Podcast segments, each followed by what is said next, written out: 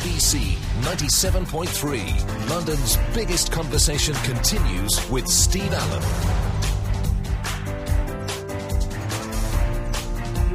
Oh, anyway, so, right.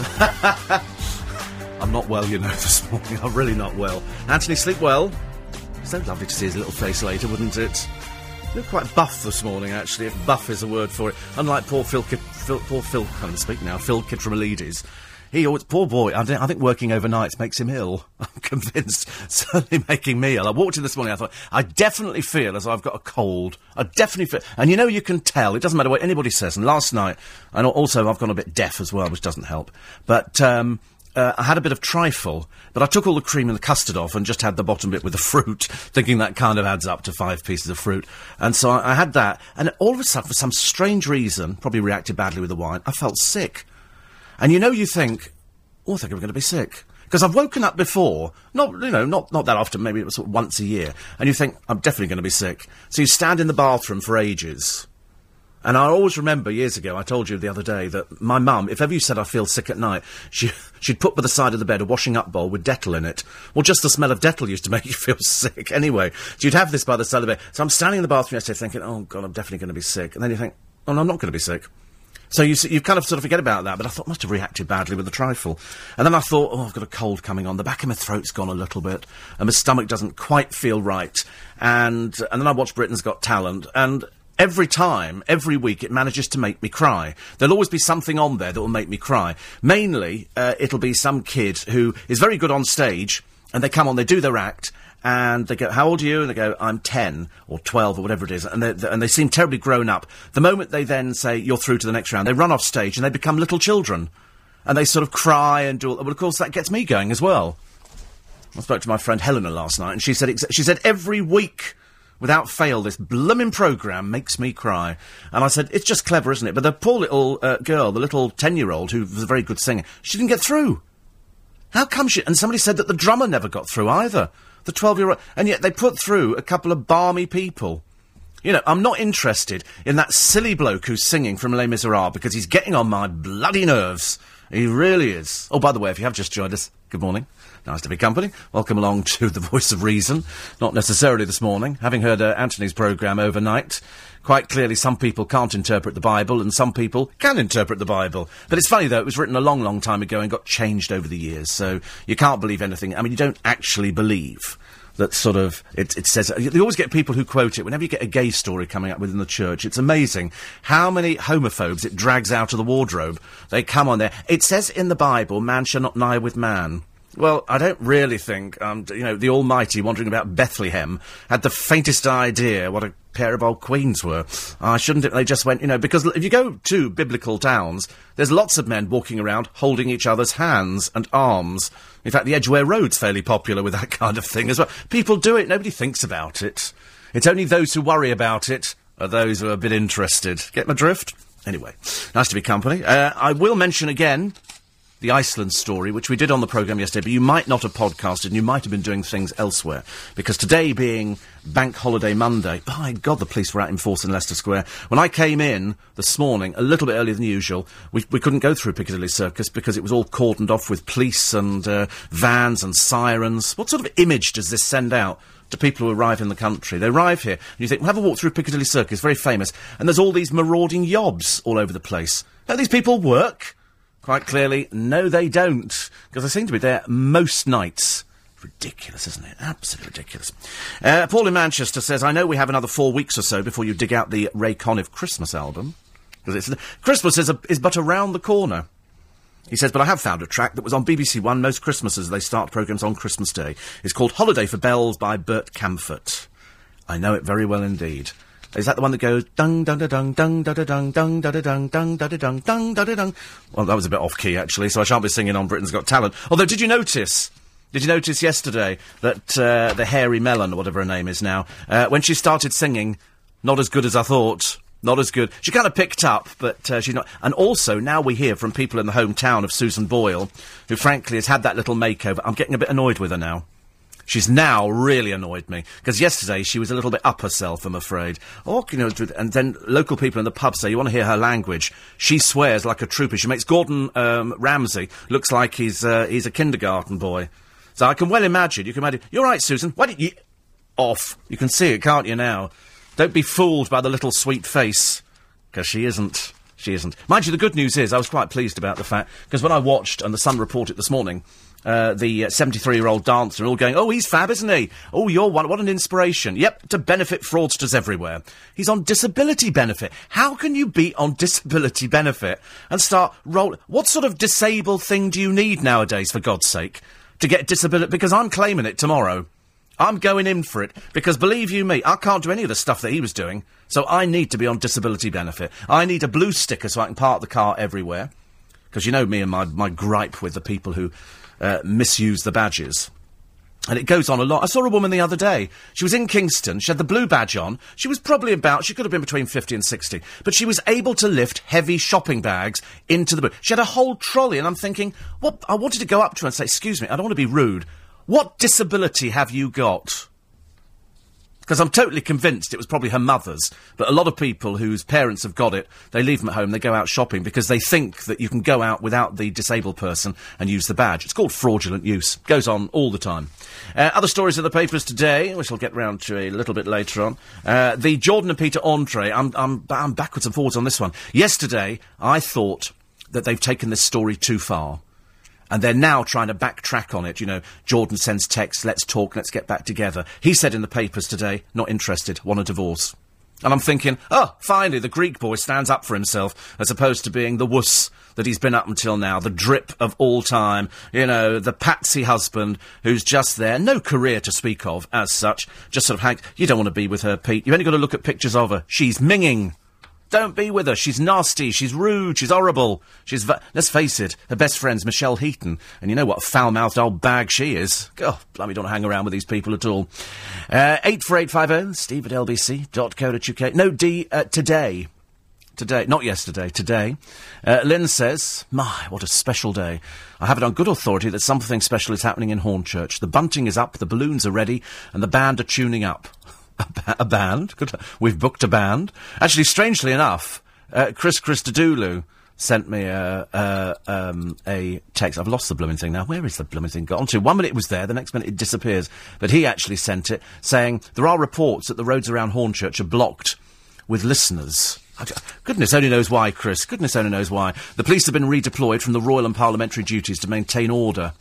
I know. It's nice to have a thing like that. He's dusted his lens, charged up the camera, and he's going to fight his way through the crowd. So if, for example, you might be going to Hornchurch, and if, for example, you're going there, just remember there's a very good chance that your photos will appear on the internet. I only warn you of that now, because we have to at the beginning of each show, in case, you know, you've taken somebody else and you don't want to be seen with them. There's a very good chance your photo will be up on the net, possibly by tomorrow morning. Anyway, there's another one. Paul says, suppose you may be going to Hornchurch Bank Holiday Monday. Just wish you'd walk up here for a change.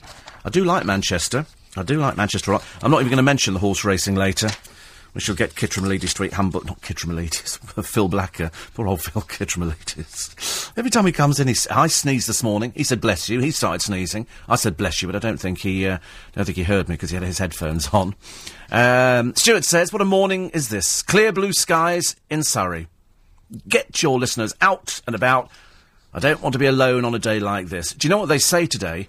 27 degrees. Phil said to me earlier on, he said it's going to be 27 degrees today. So I thought perhaps we should celebrate by taking our shirts off upstairs just to see, you know, whether... The trouble is he sort of starts off with an advantage. He's slightly darker than I am. But 27... I'm not sure I want 27 degrees today. I'm almost looking forward to the rain, which they have forecast. Almost looking forward to the rain. Almost. 27 degrees, though. Oof. Yeah, not my kind of thing at all. But everybody was out yesterday, so when I get back today, I've got to water the hanging baskets. But it does say here, showers tonight, clearing, feeling mild. Heavy thunderous showers, particularly in the south and east of town. Warmer than yesterday, 27 degrees. Currently, 13 degrees. Doesn't seem possible, does it?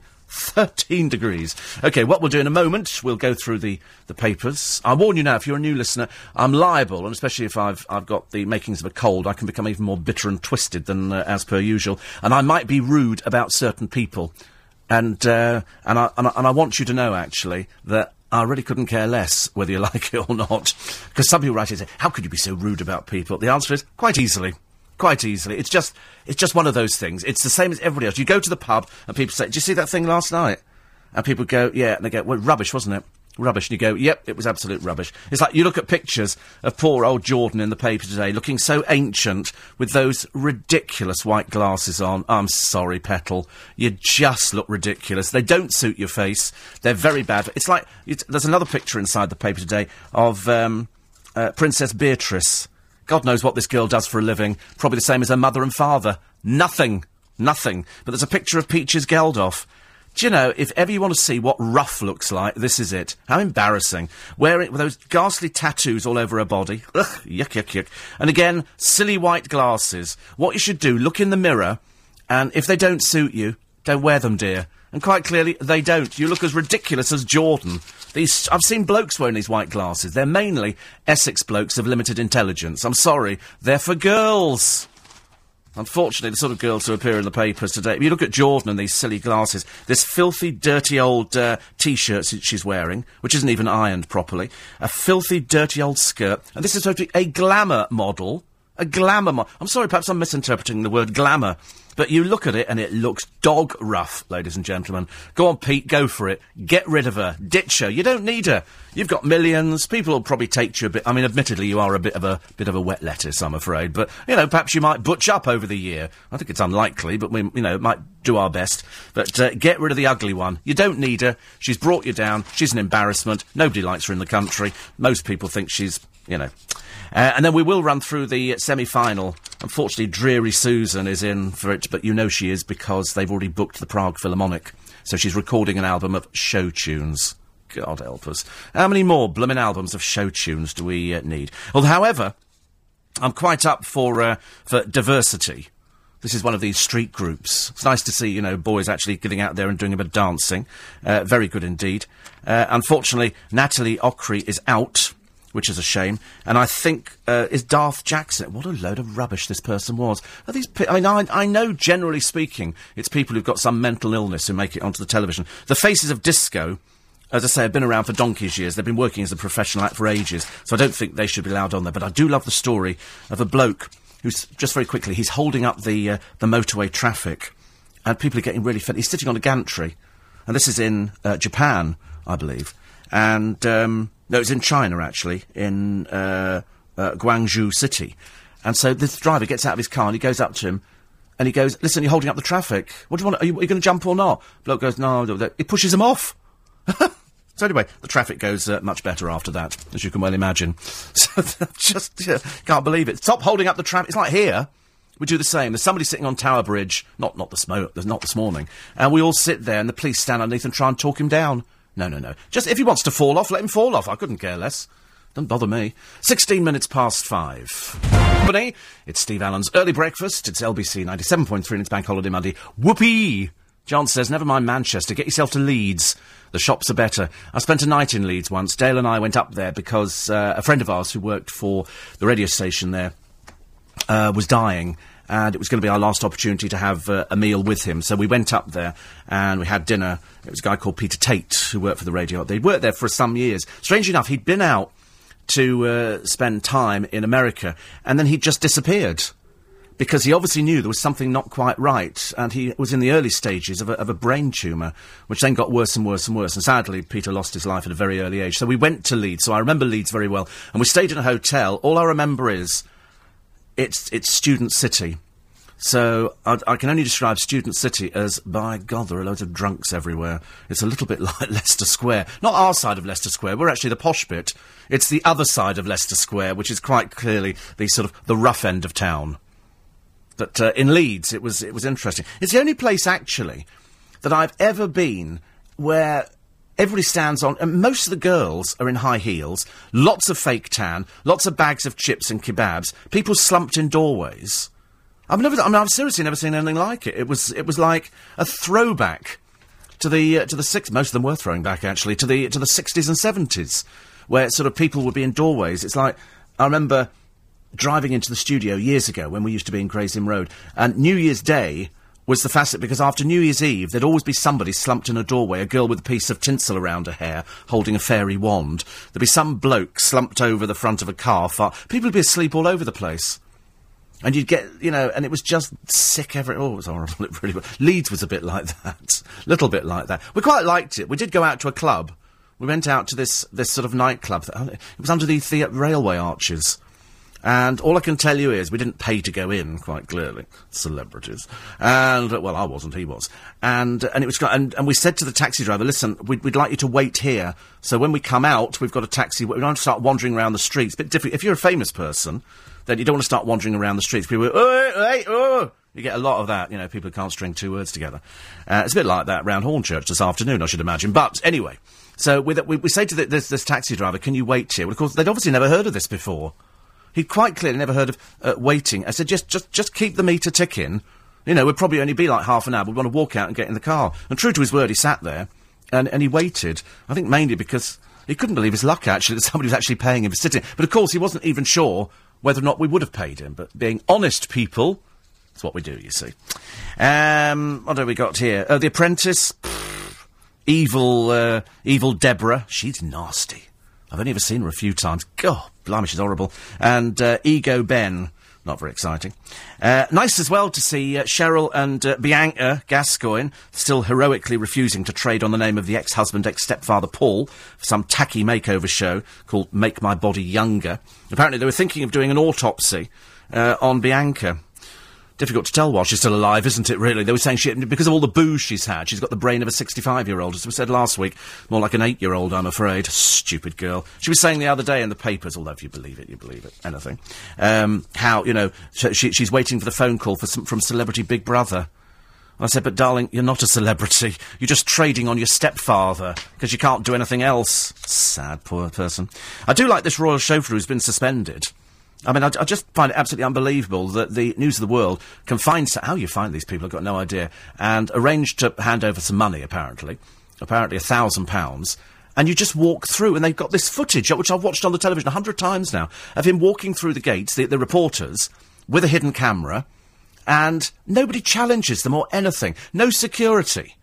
I mean, quite clearly. I mean, the man has been suspended. He's also, it turns out, got a Lithuanian hooker as his girlfriend who spends nights in the Royal Mews. She charges £200 a time, not judging by the look of her, let me tell you. She looks like she's £200 for the whole night, and that's about 50 blokes. All these people who always go, oh, no, I'm a £1,000 a night hooker. No, they're not. They're generally liars, I'm afraid. But I did like, and I have to mention it again because it was such a good line, after we discovered that girl the other day, the Romanian, who sold her virginity on eBay to a businessman for £9,000, and she said, but I'm not a hooker. One of the columnists said the other day, but you so are. The trouble is you're just a very expensive hooker. I love it when people say, I've just sold my body for sex, but I'm not a hooker. What do you think it is? You know, I suppose different if you just had a meal. In which case, it probably makes most of you listening hookers at the moment, because, come on, how many of you have been out... Would you like to come out for a meal? Yeah, that's great. So at the end of the meal, they go, you want to come back to my place? And you go, what for? They go, you know. You get, what, cup of coffee? Yeah, cup of coffee. And you get back there, and they never offer you coffee. Have you noticed that? I've sat there for hours. Excuse me, you did say coffee. I haven't got any milk. I went back to a friend's place once, and he said, I'll come back for a cup of coffee. And I sat there thinking, what's... And no milk in. How can you invite people back for a cup of... If you've got, I mean, quite clearly, fraudulent. I think if you go back to somebody's place and they say, would you like a cup of coffee? Then, and they don't have it, you take them to court. Because that's telling fibs. You don't do things like that, do you? You have to, you know, you've got to be nice. I remember once... Can I tell you this? That's right. I was with a friend of mine one year, and we did get a bit drunk in a pub, and we're standing there. And we were standing in a doorway between two bars, and every time people went through, we were going, do you want to come back for a cup of coffee? Do you want to come back for a cup of coffee? And this person turned around and said, do you mean coffee? Went, no sex. Because there's no point in fibbing, is there? Nobody ever means it. At the end of it, hello, do you like to come back? What for? Look at my etchings that used to be years ago. Nobody ever had any etchings. What they meant was, do you want to come back for a bit of rumpy-pumpy? And, of course, in my case, it was just conversation. Nobody was ever remotely interested in anything else. Funny, says Dawn... in Ryslip, how you just mentioned that something may be happening in Hornchurch. I'm going to Hornchurch today with my husband, Steve, and mum, Renee. We're going to be sitting in row B watching someone. I wonder if other people will be going there too. I have no idea. Fascinating to me, this. Fascinating. Who knows? Who knows? 84850, steve at lbc.co.uk. Have you noticed that since Jordan has had her lips filled, she looks as though she has a moustache? She's not looking particularly attractive. She does look as though she's grown a moustache. But there again, she might as well grow a moustache. There was a woman in the paper today. I should have brought the picture down, actually. She's got the world's biggest breasts. Each one weighs 3 stone. And I'm looking at thinking, oh, my goodness me. It's just dreadful. It's just awful. Not good at all, I'm afraid. Britain's Got Talent. The guys from Nick and Chris and Crawley. Peter Andre has an album out soon. Oh, I know. We're well aware of Peter Andre's album and Jordan's book. Shame about the coverage in the paper. I hope he divorces her and takes her for $6 million. Because let's face it, they've earned it. Apparently ITV2 have said they still want him to do the reality show. But who's he going to talk to? He doesn't appear to have any friends. You can hardly bring on the family, can you? Strange, isn't it? Amanda in Brixton says, it's amazing how people quote from the Bible selectively. Do you think they actually read or study the Bible or ever go to church? No. I don't think many of them do. And I'll tell you for why. Because when it used to be discussed on LBC, you'd always get the same people phoning up. You know, it says in the Bible. You'd be, this is Sunday morning. Shouldn't you be in church? And if you ever say to them, have you been to church? Which church do you go to? They're very keen on going, no, well, it's nothing to do with it. Yes, all they do is they might watch songs of praise. And even then, they probably don't, because they're so up their own rear ends that they just want to be on the radio or on television. They want to do something. And in fact, they're generally the people who sit huddled over a computer, quoting the Barmies from America, where, you know, it says in the Bible, in Leviticus or this, or whatever it happens to. It's so long ago now, you know, and as you know, it was a load of old rubbish, I'm afraid. You know, we didn't come from Adam and Eve. There was no Garden of Gethsemane. There was nothing hanging down. The Garden of Eden. There was no sort of snake. There was no biting of an apple. We were on this planet millions of years before that. But, of course, you can't tell some people, can you? But it's amazing. I don't seriously worry about it. I've always thought that most religious fanatics are just, you know, people who are quite happy living in their own little world. Unfortunately, sometimes they want to inflict themselves on us. And that's when I kind of sort of start building the wall up for them. Daily Mirror today. Katie's divorce shock. Jordan looking shocked. Not particularly attractive. And well done to Philip Schofield. Because you remember, Kerry, are you saying I'm drunk? No, dear, no. We're just wondering what's the matter. I'm bipolar. Of course you are, love. Of course you are. And she said, I want to go back on this morning. And he said, I don't want you back on this morning. I really don't want you back on this morning. So, thank goodness for that. Philip Schofield put his foot down, and she's not going back on this morning. Good. I'm sick to death of these people. It was like yesterday. I happened to read you the story of Katie Price, who said she's going to go on Jonathan Ross's show to tell her side of the story. I'm not remotely interested, actually, Katie. Why don't you just stay at home, look after your children? Do us all a favour. Give us all a rest from you. Because I'm not interested. I could not care less at all, I'm afraid. I really couldn't care less. I love the idea that the Tory, Julie Kirkbride, you remember she's the one with the husband, and they're both claiming for all sorts of strange bits and pieces. Anyway, she was facing the axe last night after arrogantly refusing to answer questions in public about her expenses. She was asked on a radio phone-in about so-and-so. She put the phone down. Don't worry, Julie. We will have your job for it. We will get your job. Don't worry. We don't have people like you putting the phone down. It's called rude. But if you've got something to hide, I suppose you'd better put the phone down as quick as possible. LBC. LBC 97.3. Text 84850. Steve Allen.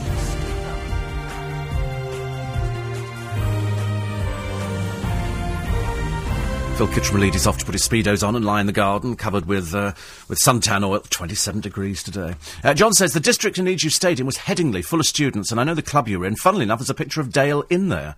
The hotel we stayed in was right in the middle of Leeds. That's all I can tell you. And outside the front entrance is a little courtyard thing where the cars can drive in, but it's got a fountain in the middle of it. It's quite a posh hotel. It would have to be. We wouldn't stay in anything else that wasn't posh. But they had a buffet breakfast. And if there's one thing I love and I could eat right now, it's a buffet breakfast. You know when you go in there and it's sort of £10 or whatever it happens to be, but you can eat as much as you like. Well, you never eat that much because, to be honest with you, you're just going to explode. But they had sausages, bacon, hash browns, fried bread, tomatoes, beans, oh, mushrooms. What else there? Oh, it was just wonderful. And you just go and help me set and then toast and, oh, crikey. I could always eat a cooked breakfast, provided somebody else cooks it for me. 84850, Steve at lbc.co.uk. Just when I was getting used to the death of the late, great Jade Goody, You go and use her trademark language, i.e. minging. Don't you miss her as much as the rest of the world? Unfortunately, the rest of the world doesn't miss her. That's the sad thing. They don't really, I'm afraid. It was publicity, wasn't it, at the time? But nobody misses her. Nobody... Put it this way, they've hardly done anything about her. In fact, the tribute programme to her is on a minority channel at the moment, you know, which most people can't even pick up. So they don't put it on mainstream, as they say. Also, the paper today... I keep worrying about the Jonathan Ross show. It used to get some really good guests. Now, they put Scott Marsland on, who I think is in EastEnders. Exactly, I can't remember who he is, but he's in EastEnders. They put the Loose Women on, and you think, they used to get really good guests. Now, and if they put Jordan on, who's remotely interested? Naff, isn't it? Rabbit and chips now. The chippies are now flogging rabbit to beat the crunch. Apparently fish and chips is sort of out. I love the sign. We have a new fish and chip shop opening in Twickenham, and it's got sea fresh. I'm betting it's all going to be frozen. I'll let you know if it's sea fresh or frozen, because I have a sneaking feeling, like most places, they buy it in frozen. Daily... Oh, let's go for... I bring that paper down. Let's go for the Daily Star. You can always get some good funny stories out of the Daily Star. Peter Andre slammed the door of a reunion with Katie Price. Good. I love that Premier League footy star. This is Andrei Arshavin. I think that's April. I'm probably wrong on that one. But he says £80,000 a week, the tax in the UK leaves him poor. Good, love. Good. I'm glad you're poor. Join the real world like the rest of us. Join the real world. Dani Minogue. Good God, she's still around, is she? Has thrown the X Factor into chaos by saying she may quit as a judge. No chaos, Dani, love. No chaos. Go back. Go back where you came from. Nobody's interested here. Nobody likes you. I'm terribly sorry, but, you know, you really were the most unpopular person. She's keen to stay with her fella, Brit rugby star Chris Smith. And Danny says, Chris is coming back to Australia for modelling work, so it's a major decision. I'm sure it is, love. Well, it's either a case of working or not working. Which one do you fancy? I suspect, of course, it'll be working, because it's the only show that's actually made you famous. Nothing else made Dani Minogue famous. A few limp singles in the charts, which I couldn't even name, I'm afraid. And being Kylie's sister, and that's about it. That's it, I'm afraid. It's all terrible, really. What else we got in the papers today? Good Lord. Sick tourist firms were wrapped yesterday for taking people to the 9/11 disaster site, Bosnian war zones, and Princess Diana's death crash tunnel. Except that's quite normal, because we do visits to the fields, don't we? The killing fields. We do visits over to the war graves and the war sites in France and things like that. So I don't think visiting the 9/11 disaster site is that wrong. Lots of people go there when they go to New York. And also Princess Diana's death crash tunnel. They don't take you into the tunnel because it's got cars going through it. But you stand there and you can look and... Why? I don't know. But just on the... in France. Britain's Got Talent sensation, Susan Boyle. I bet she's got foul mouth on her.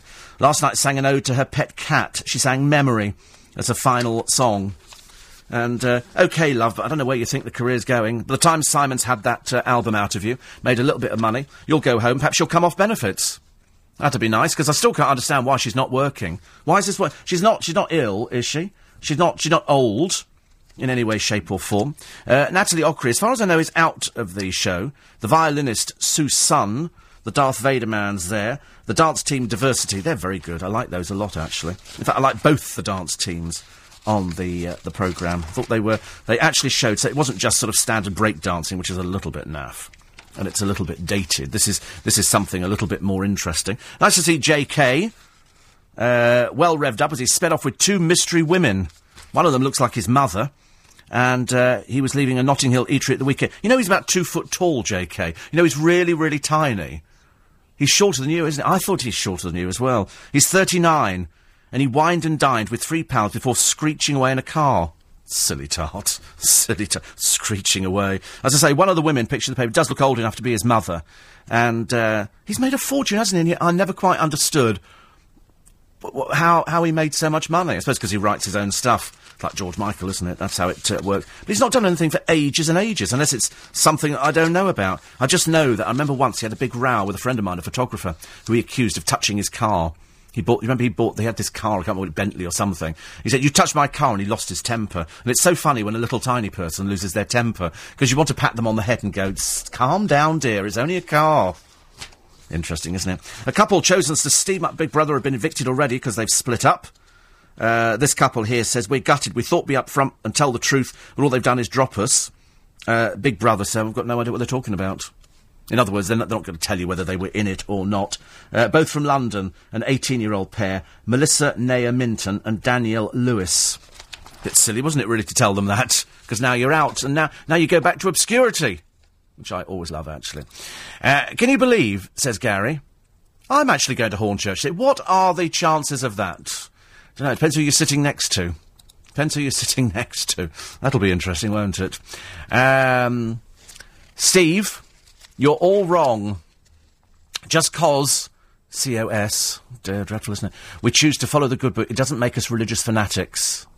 Unfortunately, I suspect you're probably a fake email, a fake text, actually. Nick in Crawley? Absolutely. Did I win? That must have been in Gran Canaria. Was it in Gran Canaria? In a 5-minute meeting. Must have been a 5-minute meeting. 84850, Steve at LBC. I do remember meeting a couple, actually, from Crawley, and I think Nick was one of them many, many years ago. I was young and slim and gorgeous. Actually, I'm hoping today to be young, slim and gorgeous. Let's hope the lighting's kind. Daily Express. I don't know why I'm actually wandering through these places. It's the same old rubbish today. In fact, it's even worse today than it was yesterday. Because all it's got is pictures of dreary Susan Boyle everywhere. I mean, I'm just a bit bored. You know it's a contrived beautifully done. Beautifully done. It really, it's so clever. I can't knock it. I can't knock it. Also in the paper today, hospital drama. Do you watch hospital dramas? I've watched a few, and to be honest with you, I'm quite...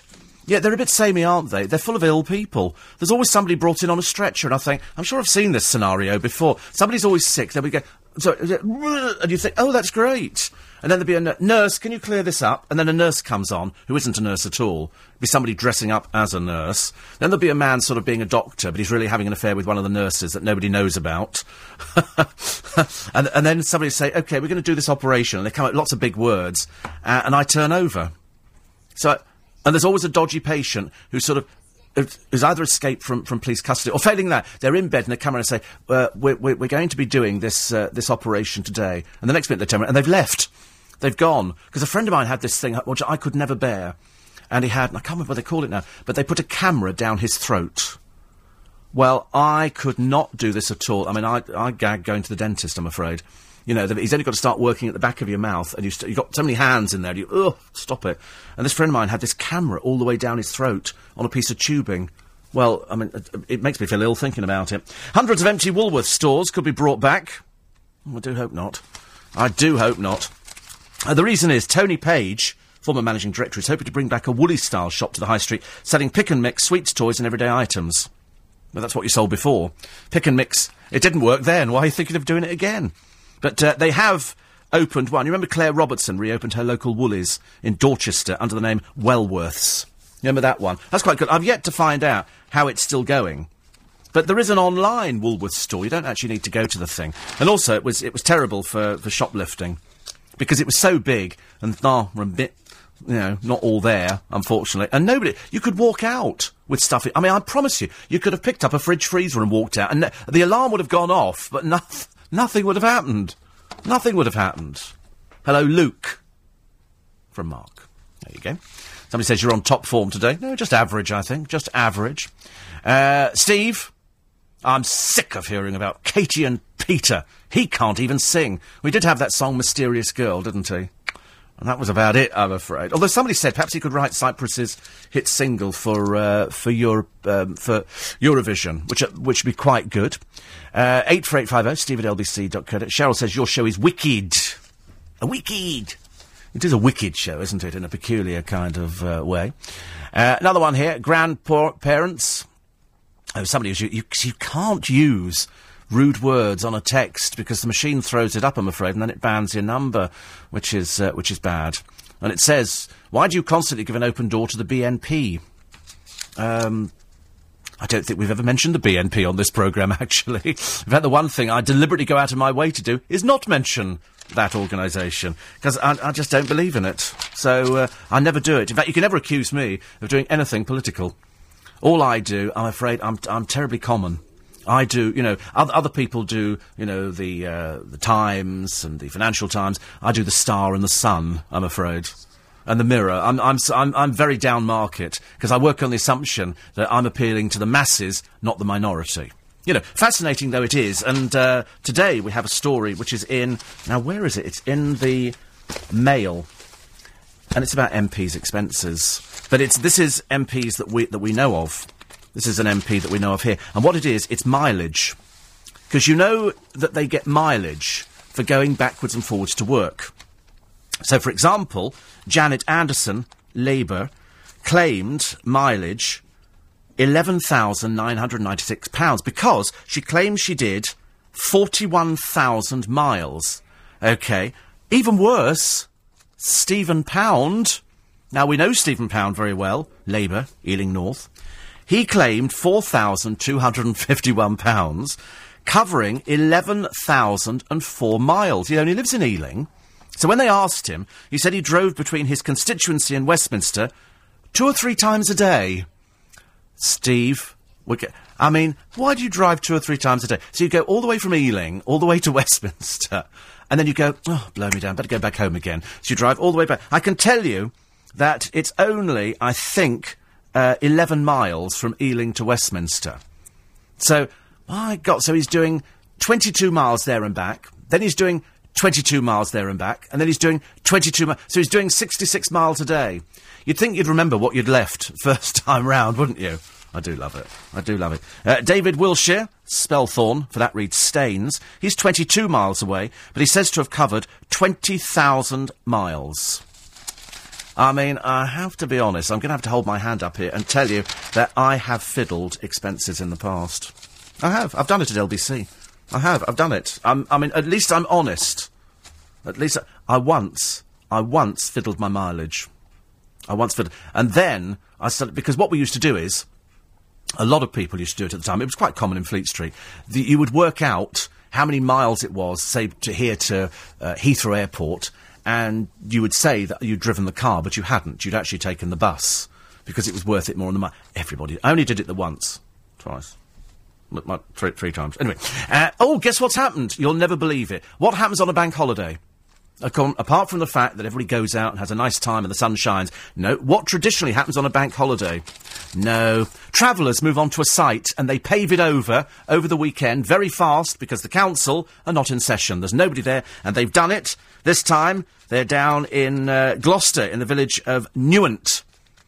60 people moved into a site they own. They've got it tarmacked, services put in, and the council are not there. And they can't do anything. As you can well imagine, the local residents are going, this is just bloody appalling. These people have no planning permission, but they've tarmacked it over. They've put in septic tanks, toilets, everything. Imagine if this actually was at the back of your... And they always do it bank holidays. In Blackmoor in Essex, some travellers bought a 3-acre field, moved on Good Friday with 60 men and laid 1,000 tonnes of hardcore. Amazing, isn't it, really? And the council go, well, as soon as we get back to work, we shall instigate something. Yeah, right. Yeah. Let's wait and see, shall we? It's 14 to 6. Hey. It's 11 minutes to 6. Morning, everybody. It's Bank Holiday Monday. Oh, Paul, it was the wrong track you were thinking of, but that's the one you've got on the Ray Conniff album. The one I mentioned is by Bert Kaempfert. I sat watching the show when Susan came on, realised I'd seen the wild, deluded look before. She looked a bit like Eggnog Quig. Do you remember Eggnog? Eoghan. Do you think they're related? Whatever happened to him? Surprisingly, he's touring. You know, he's the one with the rather camp earrings. And he's touring, I think, with Westlife. I think he's going on as their warm-up. That'll be exciting, won't it? Very nice indeed. Hope the torrential rain doesn't arrive. About 2pm or after 5 in Hornchurch, says Noreen. Getting very poor reception. Getting very poor Thank you. There's no point in mentioning it again. 84850. Another one. Oh, lovely Jan. She says, you may find it strange, this is young Jan, but I, too, am spending my bank holiday in Hornchurch. I have to reinforce our Hot Mikado set, as we have a special visitor today who likes to wander around the stage looking for fragile bits. So, thank you for that, Jan, very much indeed, and I shall pass that on for the number. Anyway, Happily look forward to seeing it. I'll try not to break anything. I'm famous for breaking things. I can't help it. I'm just at that age. You know what it's like. I mean, just bear with me 1 second. I'll come back to that in a sec. Just quickly, I must mention to you later again, I did it yesterday on the programme, but I have to do it again because I did do it on the early breakfast show. And so I'm going to have to do the Iceland story again, only because I think it's worth mentioning and because it's got such a positive outcome. And it goes to prove that there is the power of radio. In fact, there is a lot of power in radio, but fast... Boy, was this one fast. We do take all your texts and emails, steve@lbc.co.uk or 84850. Another one here. This has just come in. We've just done Luke again, haven't you? Camera down throat, says D. That's what I'm going into hospital for. They need to give me a general anaesthetic because they tried twice before with just a sedation and it didn't work. I can't think of anything worse. I absolutely... can't think of anything worse, dear. I mean, as you know, so they'll have to sort of sedate you for it. Much easier then. Just not pleasant thinking about it, is it? Steve, you'd have to laugh if Steve Pound did that journey 3 times a day. It would take all day. Good grief. Steve, I went to Southend yesterday for the air show. And, my God, what a bunch of people. You'd had a field day. I do like air shows, though. I'm big into air shows. We always make sure that we publicise air shows and Biggin Hill, and we love Biggin Hill. Because my father, you know, used to be in the forces, so I've got lots of early pictures of me sitting in aeroplanes. Lovely. Actually, one of them I looked at the other day. I've got an air helmet on, or whatever they call it. I just look ridiculous. I was going to use it. I thought if ever we sort of...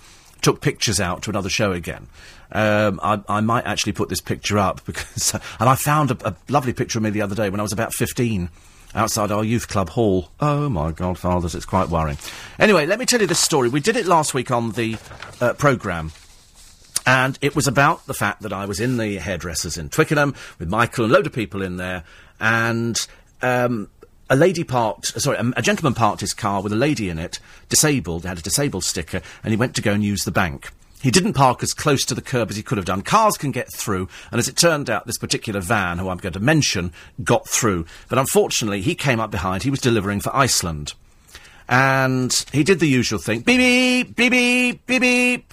So, of course, everybody sort of looks out the hairdresser, looking at, right... and you think, well, you can actually get through if you just, you know, it's not that difficult. Anyway, he keeps hooting. The woman who's sitting in the passenger seat is she can't quite clearly get out and drive the vehicle, so she's got to wait for her husband to come back. He's obviously in the bank, so it's a bit difficult. Anyway, he then manages to start squeezing his Iceland delivery van, it's only like one of these transit-type things, down the side. And as he gets level with the car, he lets fly at this poor woman, who must have been in her 70s, with the worst, disgusting language I've ever heard.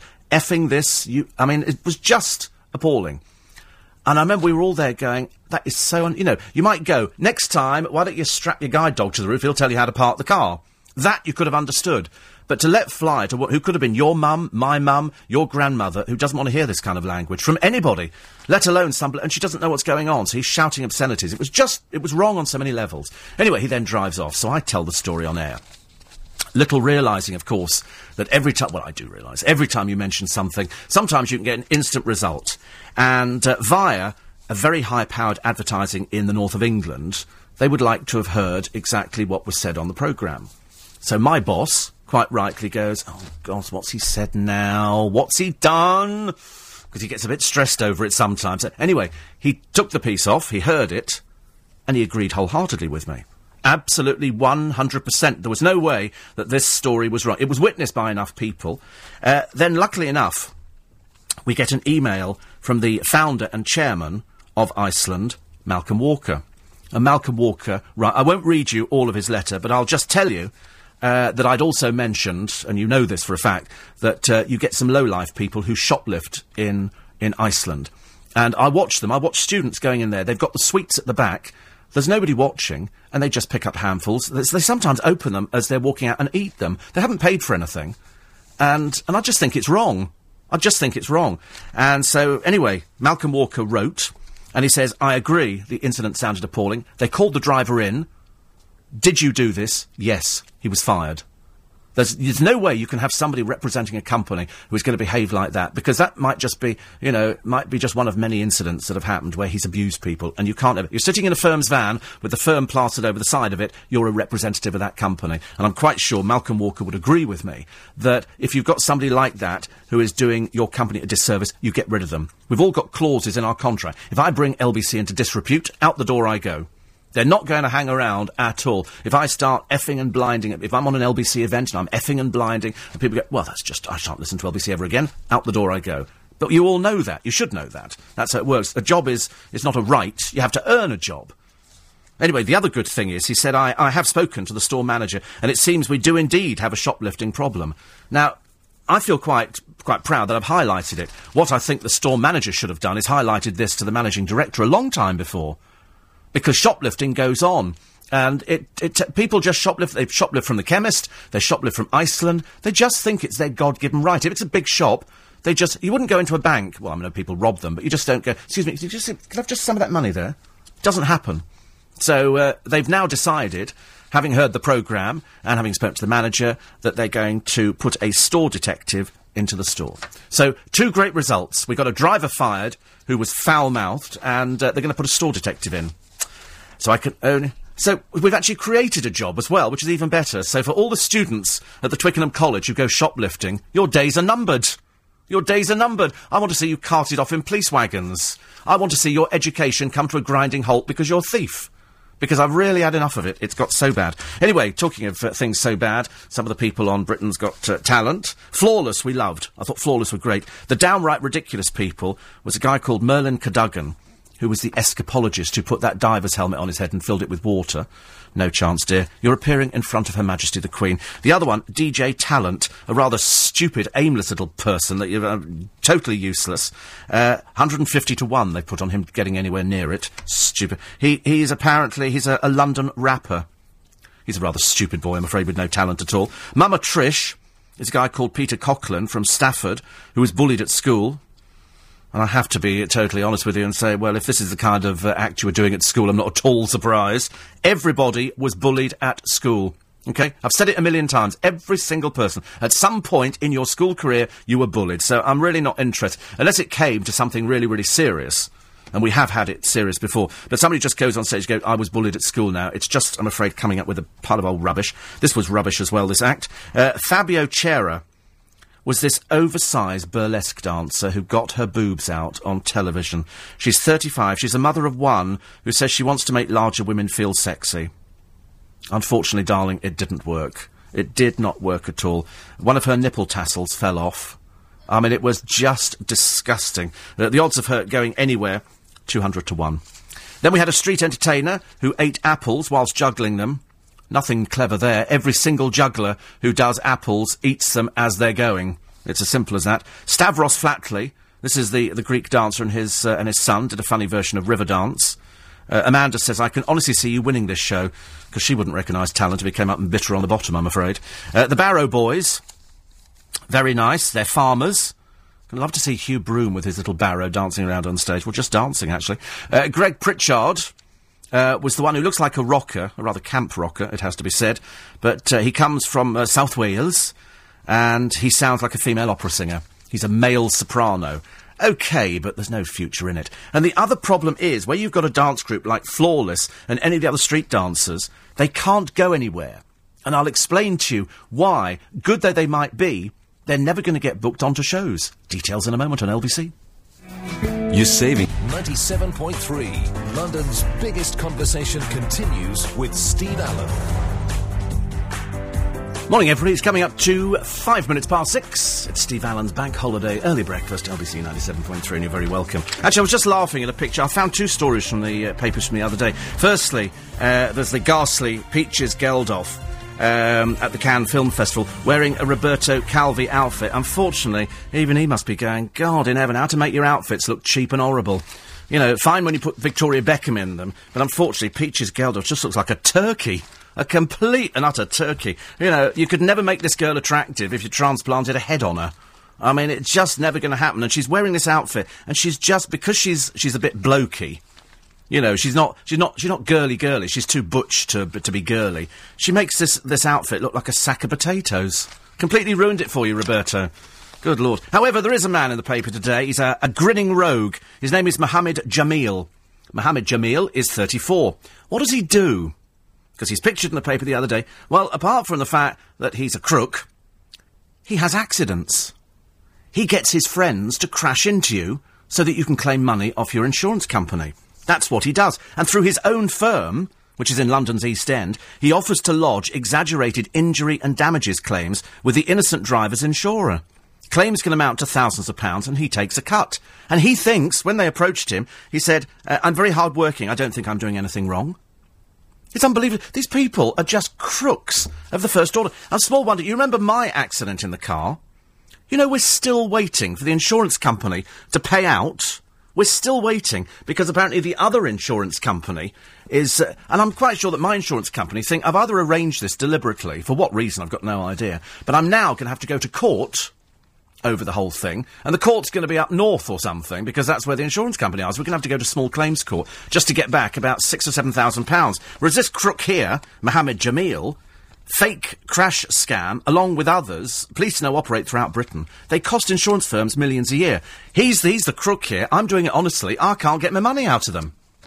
I'd have to start mentioning my insurance company on air. Or failing that, I might actually have to go even worse and drop them and go with another insurance company. Because the whole idea of paying a lot of money, and I pay a lot of money in insurance, A, because of the job I'm in, B, because I drive a big car, and you think, wait a minute, I've never claimed before on this. I'm not looking for I had to pay a £700 excess, and I'm still waiting for them to cough up. So if they're not careful, they'll be named and shamed on this programme. Anyway... after a tip-off, one of their undercover investigators from the News of the World posed as an Eastern European in need of cash, phoned Jameel. He was eager to meet, only pausing to ask where our man had got his details. It soon seemed clear that Jameel and his cronies have caused crashes. He said, I have done for many people. I mean, it's appalling, really. And he's got a company. He says, you go to that place, I give you pictures as well, and tell you who's hit you, whether it's a lorry, a car, black man, English Eurasian, anyone, I'll give you the details. And he said, all you have to do is claim there were two other people in the car, and he would get damages for them. The passenger injury claim, maybe £3,000 per person, and you get a decent hire car free for a few months until it's sorted. You crook. You crook, Mohammed. A second posing as a Bangladeshi man desperate for cash, met Jameel last week. This time, he said our man would be with his crash driver. He said, my brother is driving, you sitting with him as passenger. Whenever he comes out, you just mention you're the driver. He says, you can probably get about £5,000. You crooked old crook. Why aren't these people closed down? Why do we have to have them in the newspapers? He probably thinks it's hilarious. He drives a Chrysler, lives in a £350,000 house. He said, I need £500 or £600 from the people, cash. Dodgy, I can't take cheques. You crook. Isn't it appalling? It really is dreadful. I mean, some of these people...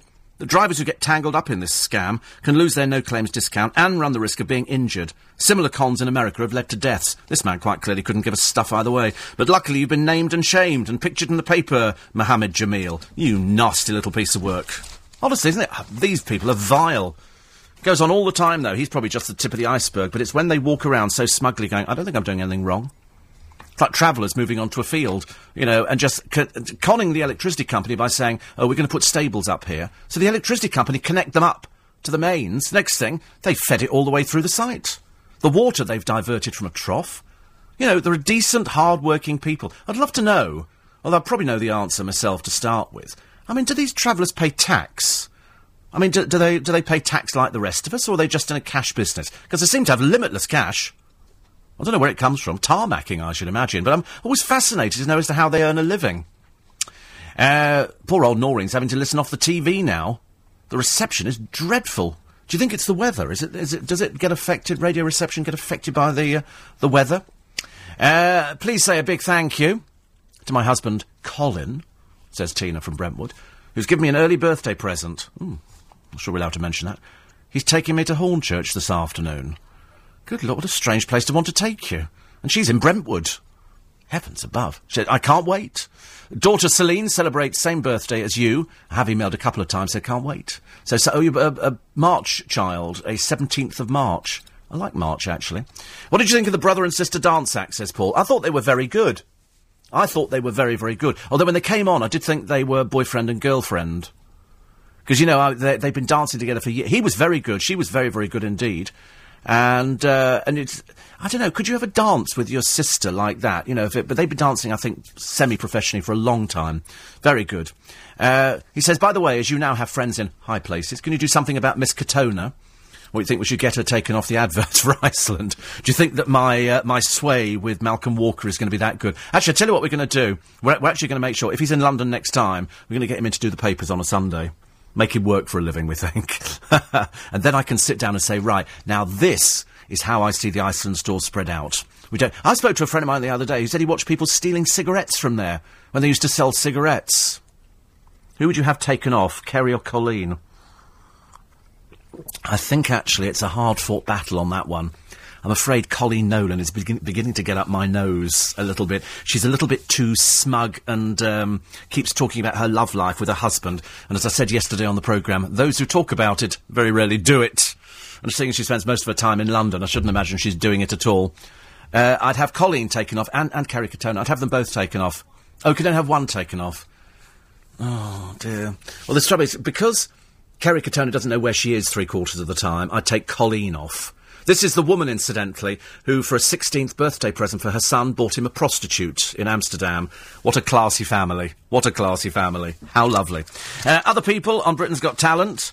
the dreadful Jamie Pugh. This is the shy pizza delivery man. You remember? His wife died 10 years ago. And so he's brought that one up again. And he's hoping for a career as a singer. Also, Aidan Davis, an 11-year-old from Birmingham who taught himself to dance by watching videos on the internet. A bit worrying. Sean Smith is the rugby-playing schoolboy. OK. Oh, I was going to tell you, actually, why these dance groups are not going to make it. They might make it onto the Royal Variety. Because they're very good, the dance, but there's about 10 to 20 in each group. Now, look at it logically.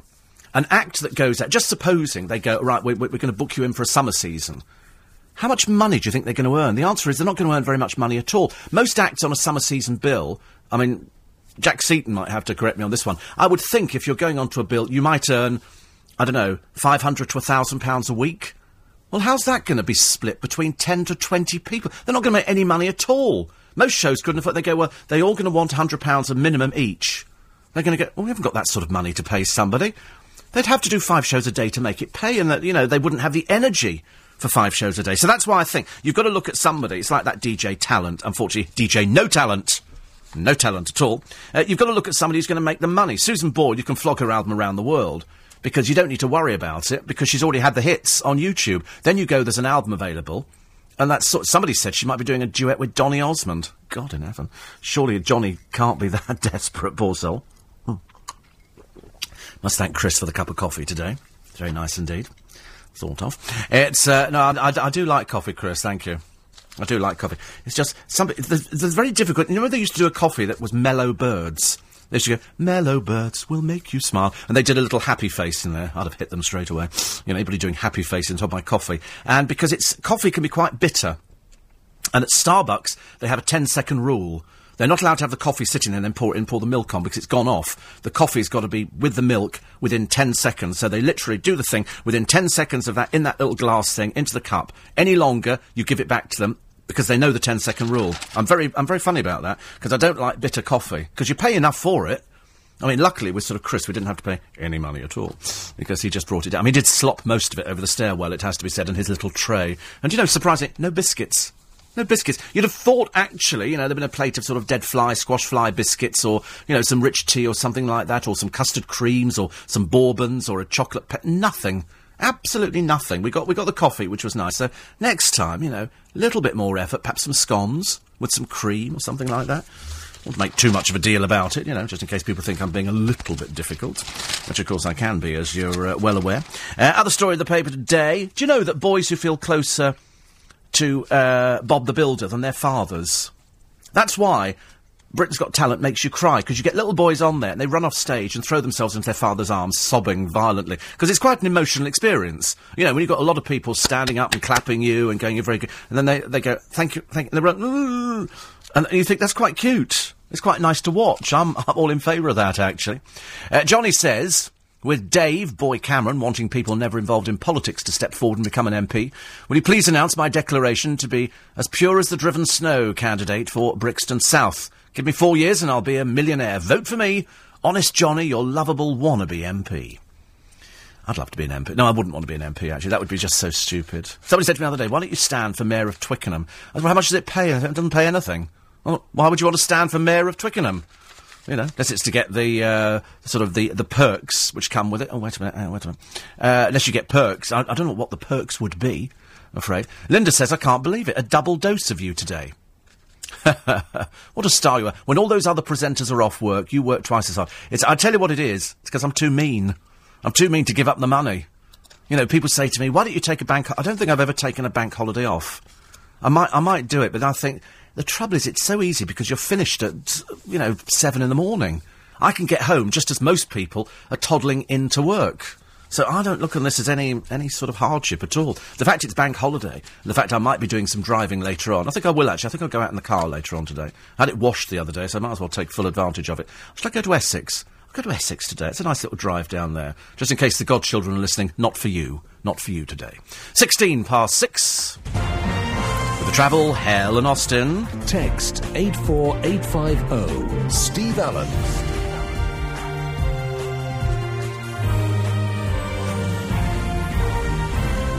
Morning, everybody. Bank holiday Monday. Wakey, wakey, rise and shine. Tom says, as I do like your show and I do get involved, wish me happy birthday. I'm 69 and on my own. It's the trouble when you're 69, isn't it? That's the trouble when you're 69. It's a dreadful age, 69. You're neither sort of 60s or 70s. It's a mental thing, I'm afraid. Nina says, I have to put different radios on to get you, as I'm getting rap music on one. How does that work? It's me.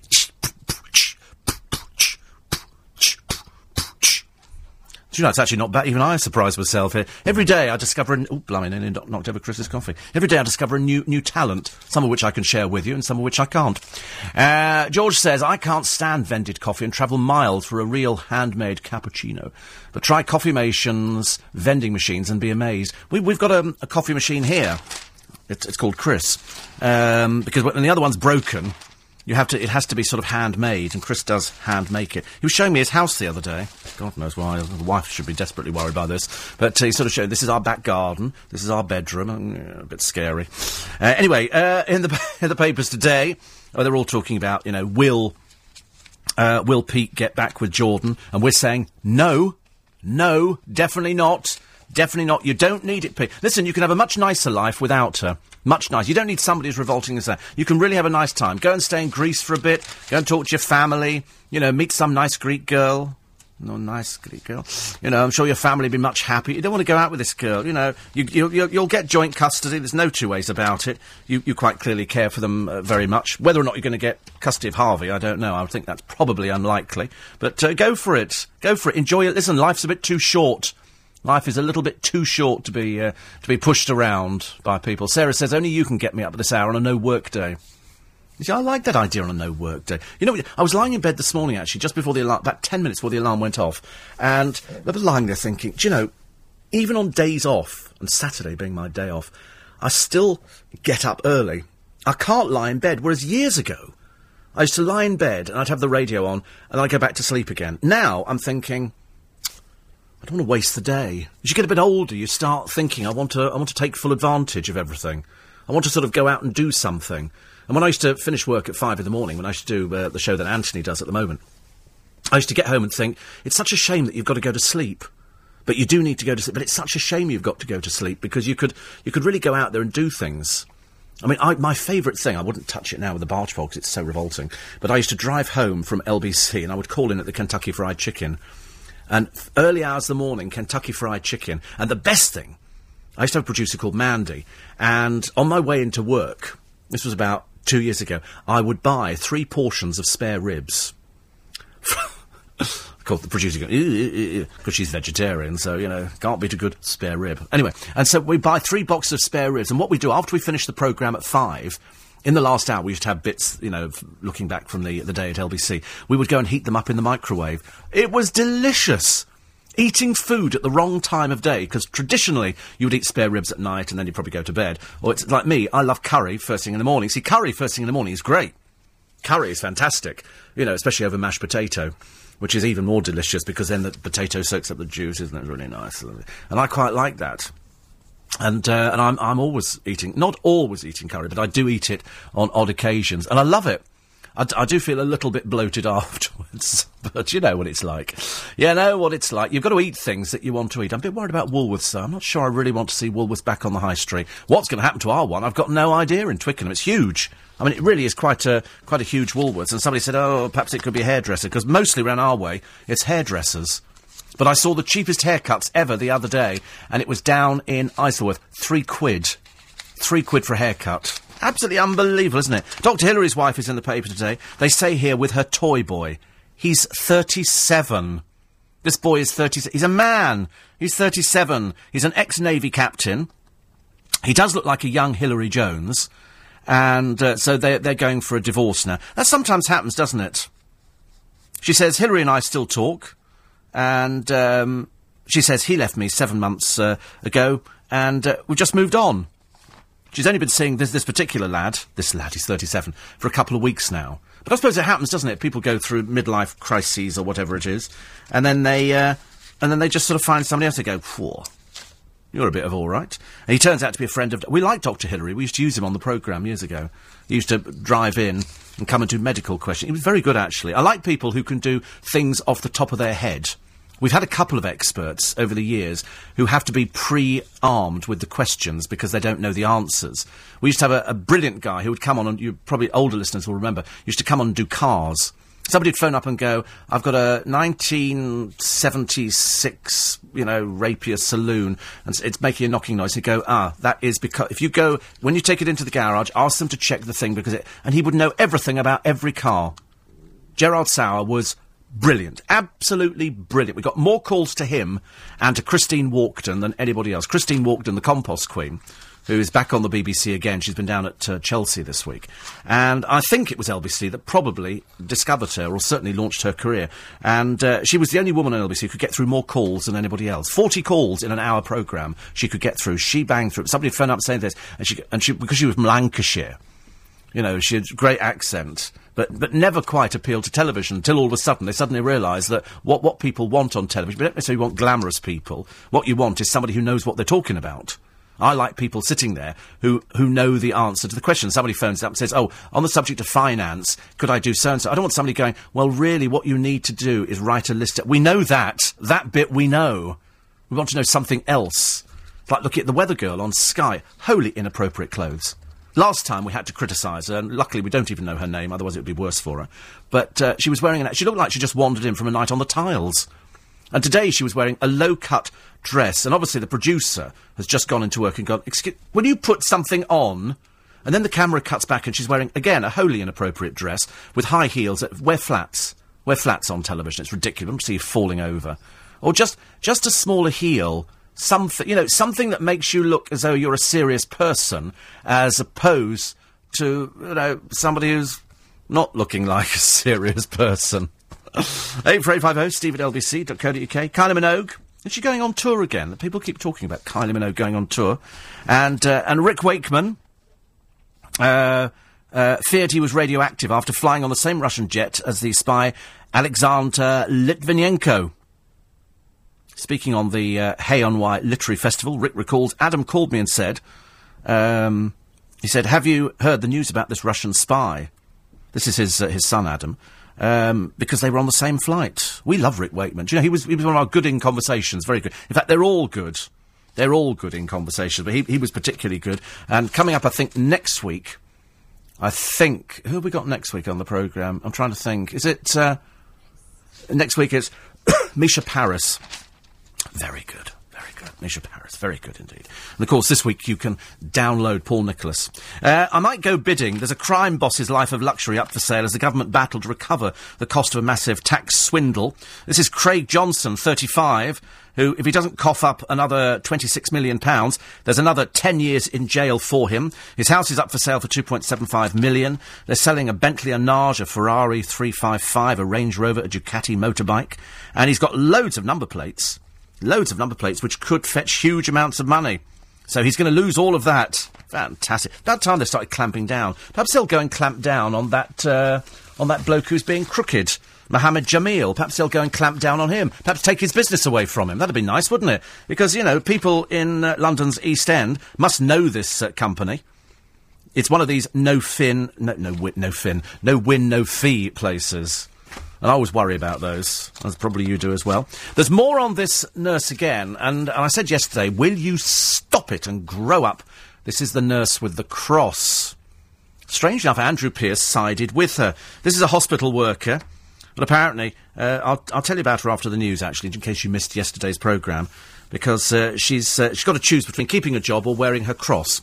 Up until now, she's had it hidden, but for some strange reason, best known to herself, she started wearing it openly, and they said, listen, you can keep it in your pocket. No, I'm not, she said. So, in other words, she's not willing to compromise. She's another one of these ladies who needs a good slap on the back of the legs, going, grow up, stop being so silly.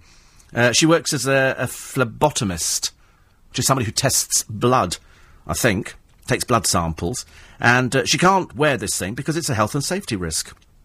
She says, they said to her, listen, you know what the uniform is, you've been told what you can wear and what you can't wear. And she's obviously decided, of course, she's now gone off with stress. Do you know, what a bunch of wusses we've got in this country. I'm sorry, it's like my boss I said yesterday, came up to me and saying, listen, I don't want you wearing short-sleeve shirts anymore. If I want to continue working here, and that's the policy, you know, wearing long-sleeve shirts, then that's what you do. That's what you do. It's like going, I'm going to play tennis at Wimbledon. By the way, I'm wearing a tracksuit. No, you're not. You're wearing white shorts. Or, I mean, every time, you know, the cricketers started wearing all this funny war paint on their face. They just looked stupid. And people started wearing headgear and everything. It was just a bunch of wusses. And now you've got somebody saying, listen, you can't wear it because of this and that. That's what the rule is. So she's gone off with stress. You do worry, don't you, about these people? You remember Nadia Awida? This is the woman who spent most of her time driving around Twickenham in her car with her mother. Another sort of woman who seems to... They've got these smug looks about them. And it's a case of, this is what the policy is, this is how it works, why not adhere to it?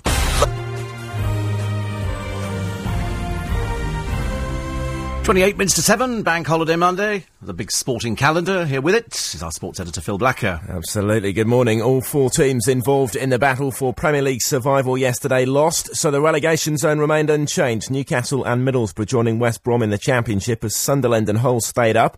Now they're all having to face up to the future. Alan Shearer's refusing to say whether he'll stay on as Magpies manager, but Gareth Southgate insists he's the man to bring Middlesbrough back again if given the chance. As far as I'm concerned, you don't walk away in difficult times. You stand firm and you fight back.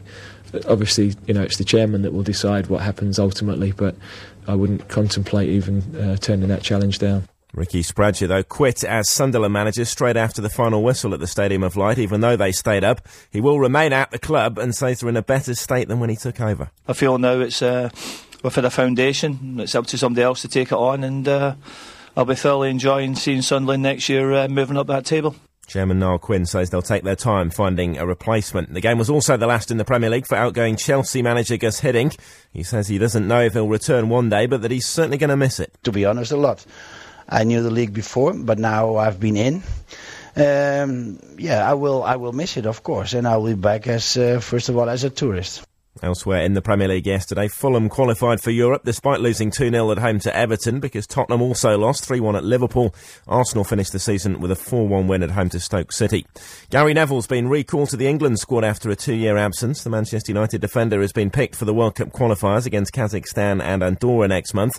With regular goalkeeper David James out injured, Robert Green, Paul Robinson and Scott Carson will compete for his place in the team.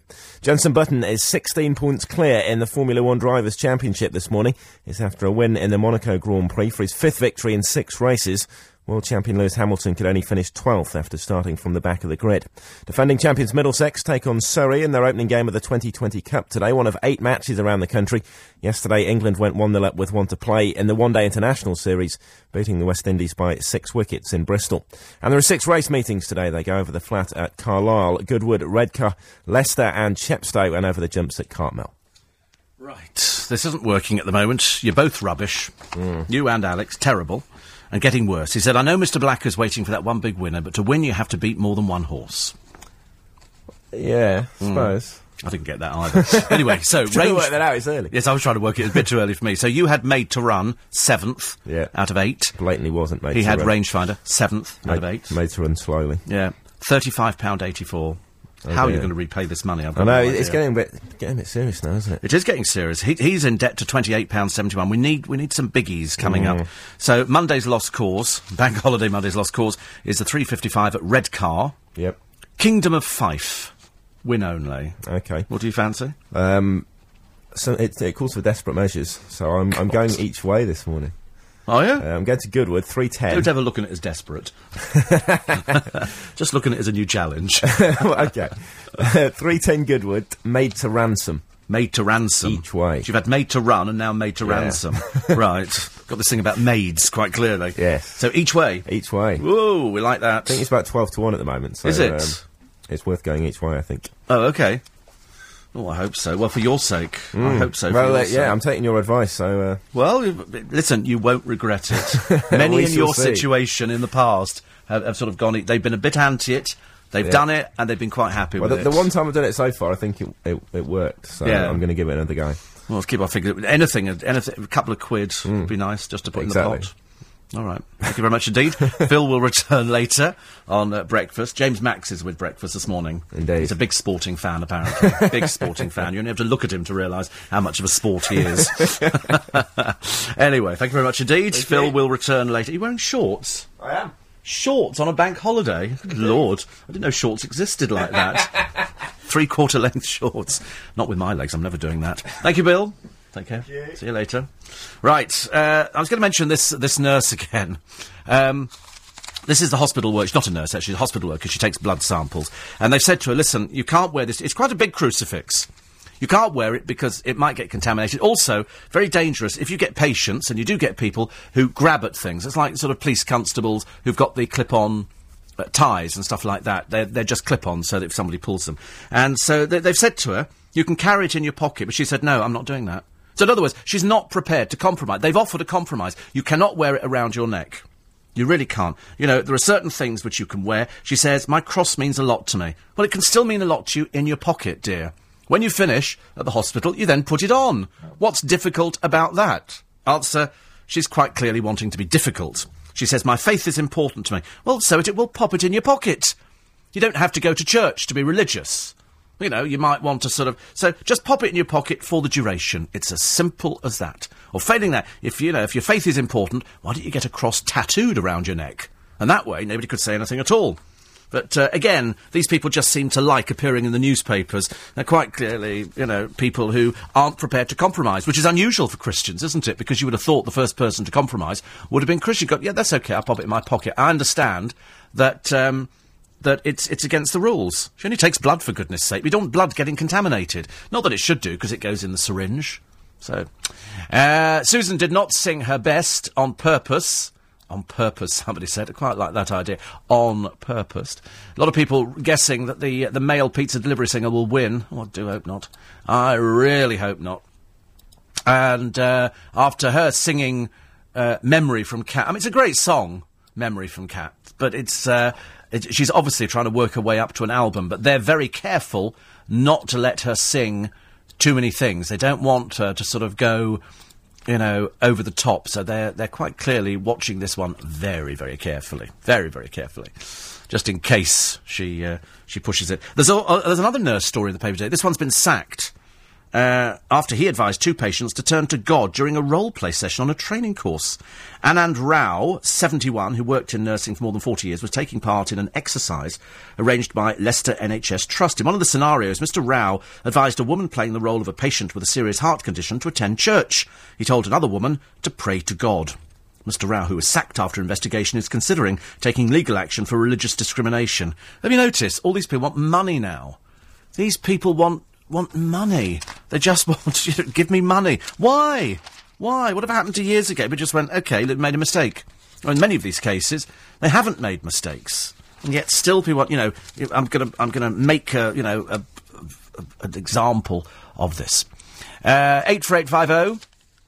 Gwen in Sussex says, I've every station under the sun, but not you today. The day will not be the same without you. You must learn to podcast. Linda, I have no idea. I didn't know there was a gift shop. Oh, you mean sort of if sort of people... No, I don't think there is, actually. I think people will be giving you things. Badges, I suspect. And stuff like that. That's what I think. Do you know, tyres on some brand-new cars could be dangerous because they're already up to 2 years old. Rubber deteriorates on a wheel, and cars straight off the assembly line are left outside in storage parks before being sold on. This was a story that I did some weeks ago when we had the case of people saying, oh, well, you know, the idea of buying a brand-new car. And I say, yeah, but it's not a brand-new car. What you're buying is a brand-new number plate. The actual car that you've bought... is not new. It could have been sitting in a field for, gosh, ages and ages.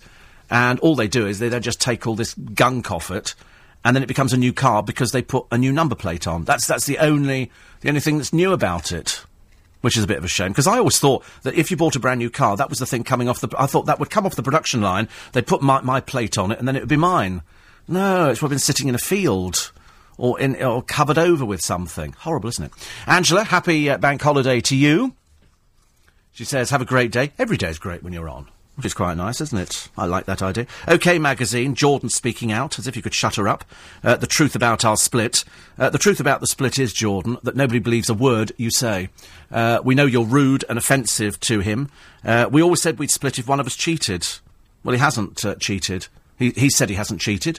You haven't cheated. It's because you're foul-mouthed and because you're constantly putting him down. And I think after a while, the little Greek boy's had enough. And he's turned round and he's gone, no. I hope he sells stories on what, because wouldn't you all love to know what really goes on? I don't think he will. In fact, I'm pretty certain he won't do anything like that. That's not his sort of bag at all. But I hope he gets his money out of it, irrespective of whether or not he'd signed one of these prenuptial things. Today, if you want to do something, get out there. Do something today. Go on a boat trip. Go round, visit a museum. Go for a walk. No, you can't go to Hornchurch. There'll be nothing left at Hornchurch. There's no seat for anything. Which is quite nice. So, but do something. Don't sit in today. Even if you're by yourself, go to a garden centre. Do something. Bridget says, it was great meeting you at the Riverside. The latest information about the Riverside development is the council are closing down Arthur's. Could this be because they showed the alternative plan? They're closing down. Just the council ran our way. I'm having battles with the council at the moment because we have, let's just call it a food outlet, who are disposing of their rubbish we know not where. It's food, and they started dumping in everybody else's bins. Then the man who owns it, who is a compulsive liar, it's an embarrassment to tell you he's a compulsive liar. I won't identify the food outlet, but this man is also a benefit fraudster. He's also a minicab driver. He's also all sorts of things. And the council have not asked the obvious question, where is your rubbish going? It's a food outlet. And it's all just so complicated now. Now we have a Riverside, and we had an old swimming pool, and they wanted to put up houses, and people around there said, no, we don't want houses. We quite like an area for the kids to play. You know, can you get rid of the drunks? That'd be quite useful. And there's a cafe there called Arthur's, and people go and sit up there. Admittedly, it's quite the wrong end, but they're going to sort of bring it back up the other end, which would be great. Now, you know, they might close that down as well. The trouble is nowadays, councils do what they want to do, don't they? It doesn't really matter what local people want. It's a case of, if you get elected, and by God, they've made some very odd decisions in the council. Do you remember I told you when I turned on the Christmas lights, somebody from the council said to me, you don't need to say anything, I don't think many people know who you are. I thought, kind of proved you wrong, didn't we, Sunshine? You know, seeing as, that's right, yes, seeing as 99% of the people there knew exactly who I was, so I'm... That's right, I did say, do you know this man? Nobody knew. Which city do you prefer between Glasgow and Edinburgh? Both. Glasgow was city of culture. Used to be an absolute dump, but it's now quite nice. Edinburgh's a bit posh and full of Americans. Richie says, lovely day. I'm sending in a friend instead. Maxine, lovely lady. You're sure to bond well. Sadly, I shall be in work all day. No leaving at 7am for me. And the trouble is, sometimes it's nice working, isn't it, on a bank holiday? I think people are in better moods on bank holidays. People go around with a smile on their face. I think so. Steve, how did Steve Pound, says John, find time to actually sit in the Commons with that journey from Ealing 3 times a day? I don't know. He says, by the way, Anita Harris was brilliant. That's all we need to hear. 84850, steve@lbc.co.uk. Very quickly, on the weather girl, is she the one that Nathan Morley has taken a shot? I don't know. No, Nathan Morley likes the other one. Nathan, yeah, he likes Lucy Virasani, we think. Yes, he wouldn't like this one. Also, says Paul, I believe you often put up photos when you do your stage shows. We do. Is there any chance you can put them up on the website? As then we can manage to see what... Yes, I'm sure that would... If there was a show, for goodness sake. If there was, but I'm sure that probably by tomorrow morning we'll better let you... Well, I mean, not by tomorrow morning because it's Tuesday, but probably by Wednesday at the outside there might be a sort of a website where you could go and have a look. Certainly by the end of the week we will have them and you can have a look at people... If anything was going on, Paul, for goodness sake. 6:45. The travel, it's... Morning, everybody. 7:12 is the time. It's Bank Holiday Monday.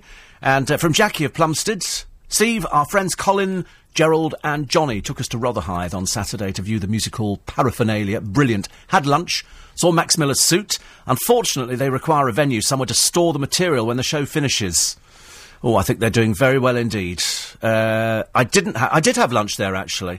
Did I sign the book? I can't remember, actually, if I signed the book. I might not have done. I certainly had pictures taken and everything else. But it's very good. They've done very, very well indeed.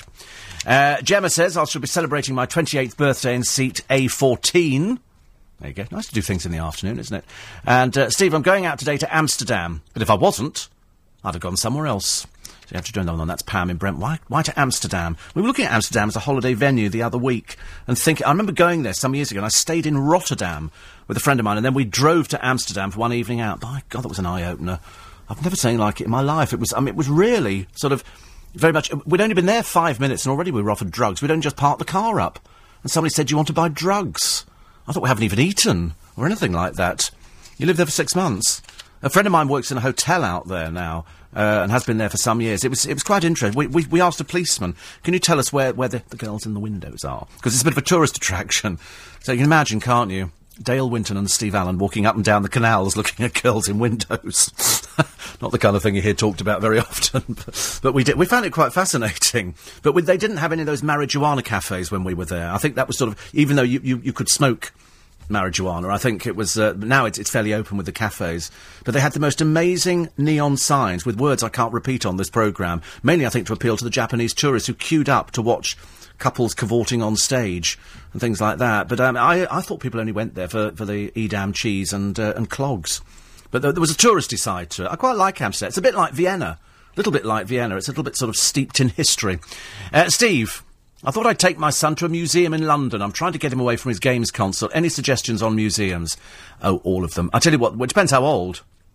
Most popular one is the natural history, where you can have a look at... Unfortunately, not real dinosaurs, because somebody said to me, if they were real dinosaur bones, they'd have to reinforce the ceiling, because they're all casts. But you're like that, and then you can nip over the road, and probably not for the natural history, but the geology museum's very good as well.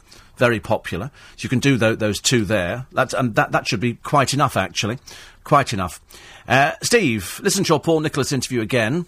Wouldn't Paul Nicholas make a wonderful TV host of some kind? Actually, he would. I think he needs to keep working for the amount of children he's got. 84850 steve@lbc.co.uk. Other stories in the papers today, because I wish I could tell you something that was really going on, but there really isn't a great deal in there. Although, you can now buy Hogwarts uniforms for those people obsessed with Harry Potter. The Ayrshire knitwear firm, which makes jumpers and tank tops for the movies, is bowing to demand to sell to the public. The boss... Keith Murray said, we've already had orders from the UK, France and Holland. To be honest with you, I've got no idea what the Hogwarts uniform looks like, but if people want to buy it, I suppose it's as bad as Britain's Got Talent, with that bizarre man who's dressed up as Darth Vader. I didn't quite understand what he was doing on there. I mean, I don't actually see that. It was sort of a semi-Michael Jackson, and they put him through, which is dreadful. Barmy councillors as well, I'm afraid, plan to ban boozers from buying more than 2 drinks at a time. They claim that by stopping punters from getting rounds in, they will reduce binge drinking and cut alcohol-fuelled violence. No, they won't. That's the trouble. If people want to drink, they will drink. Customers will have to form post office-style queues at the bar, complete with rope barriers. All 22 pubs in the centre of Oldham will have to comply with the plans drawn up by the Lib Dem Council. Can you imagine queuing up? So you've got, as if you're walking. I hate those things where you have to walk round here in the post office. Why you can't just go up to a counter? I've got no idea. It makes much more sense, doesn't it? But they're planning on the same idea in pubs. I wish they'd just check on how old people are. Ray in Barkingside says Gemma in A14. I'm A12. Looking forward to meeting Jan. Oh, I know. You won't miss her. You won't miss her. Jarvis Cocker, what's he doing? Nothing particularly exciting, I'm afraid. And then it's all sporty.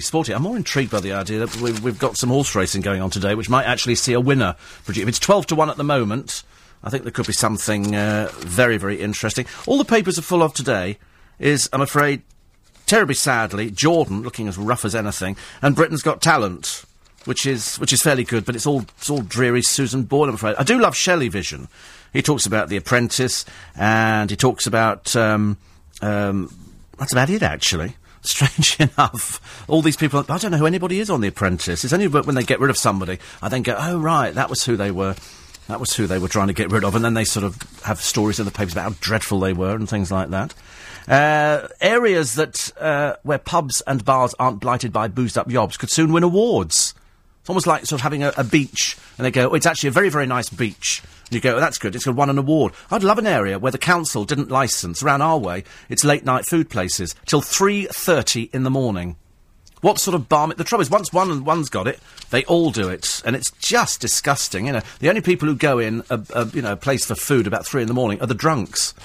And they just throw everything all over the place. Absolutely disgusting. Absolutely disgusting. Oh, apparently it's pronounced marijuana, not marijuana. Oh, right. I thought it was marijuana. Is it not? Marijuana it's pronounced. Thank you for that. It's always nice to know, actually, isn't it? Because I'm hopeless at the things that I know nothing about these things. Manchester United legend Patty Crerand is backing our Hope Not Hate campaign. Wouldn't it be lovely if one of these days you woke up and there were no bad stories in the papers? Wouldn't it be great if you actually opened up the papers one day and there was a good story, there was a nice story, but there again, there's no point. We tried it years ago on LBC and they said, what sort of nice story, can you do a whole programme just on nice stories? And it was just not physically possible. There weren't enough nice stories to do the rounds. There really weren't. I mean, even Brian McFadden, you know, he's out with Delta Goodrem. He's just postponed his wedding, but they've insisted the relationship's not in trouble. In other words, it must be. Otherwise, they wouldn't be saying that. They always do this thing, because there's nobody else involved. Next thing, they've split up. That's that kind of thing. Last night, he said it's OK. He's currently filming a new reality show in Melbourne. And he says, we don't want to get married between... Brian McFadden's doing a reality show. Perhaps the Melbourneese have taken him to their hearts. Isn't that lovely, actually? Like all the Westlife fans did when he decided to leave. We quite like Brian, except he was married to that barmy woman. And more on the body-popping grandfather claiming £70 a week for the free car for his bad leg, because he gets disability allowance. You know, nobody goes around and checks these people, do they? About time. Although, well done to The Sun for highlighting it with a DHSS. And they've said, don't worry, we're onto it already.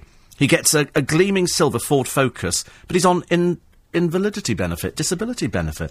73, a benefit fraud. I mean, it's just appalling. Don't these people realise? We had somebody on a BBC programme which was exposing fraudsters, and it turned out she was a fraudster as well. The BBC have now taken her off air and said, we were aware of that afterwards. Thank you very much indeed for telling us.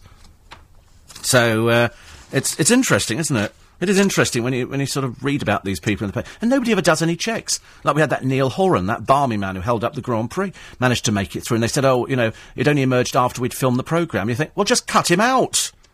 Cut him out. It's not difficult. The Queen's mourning today. She's lost 2 corgis, I'm afraid. But she's decided not to replace them, but to let her 7-strong pack decrease naturally. I can't bear corgis. I never like corgis. They're like sausage dogs. They're like sausage dogs. I don't like... They don't look like proper dogs, do they? I mean, sausage dogs and corgis. But the Queen absolutely loves them. They've had them for ages and ages. And I think she's had about 30 up until now. And they just don't look like dogs to me. I don't know. I'm sure they are, but they just don't look like proper dogs. I don't know what a proper dog is, but it's obviously not that. The BBC are already making a documentary on Prince William and Kate Middleton, ready for when they get engaged. Do you know, I dreamt about Prince William. How bizarre is that? It's just jogged my memory. I was doing something, and I was walking out, I was sitting in could have been sitting in a burger place or something like that, and he walked past, and I remember saying to the person I was with, that's Prince William, and somebody went, that's so silly.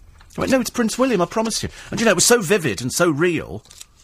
I'm just now beginning to wonder whether or not it actually was a dream. Perhaps it was real. Perhaps Prince William was around my area the other day. Paul's not short of a bob or three. Doesn't he have the production company with David Ian? Yes, dear, he does, actually. But I think, actually, with sort of his houses to look up, he's quite canny. He's quite a canny bloke, actually. He knows exactly what he's doing half the time. And yet he just loves work. He absolutely loves work. Hope you have a good bank holiday. Joanne is dog-sitting in Ealing. Have been since last Tuesday. I can't wait to get home now. No mobile phone. Left it in my hubby's car. We had a bit of a row and he's still got it. That's what you think. He'll have thrown it out the window by now. In fact, I don't know how you can survive without a mobile phone. I can't survive without mine. It's an odd thing, isn't it? After all the years, the one thing that you now become paranoid over is losing your mobile phone or the computer breaking. If a computer breaks at home, I sit there in disbelief, thinking, perhaps it'll come back to life, but you've got no control over it. And I've only ever lost my mobile phone once, or mislaid it. Turned out to be in Lynn's place. Thank goodness. I got so panicky. I rang it. I could hear it ringing. And I was so worried in case somebody else answered. It went, yes. You go, excuse me, I think you've got my mobile phone. Anyway, John says, before you go, don't go to Hornchurch. Reports say very busy today. I know, so I've heard. Listen, that's it for this morning. I'm back with you tomorrow morning, whereby it'll be Tuesday, and you'll have had a nice bank holiday, hopefully. I'll leave you in the capable hands of an excellent line-up today. James Max is with you after the news at 7 o'clock. So I'll be back with you tomorrow morning at 5. Don't forget to podcast. Please podcast the programme. Please. Make an old man very happy. Have a lovely bank holiday. See you all later.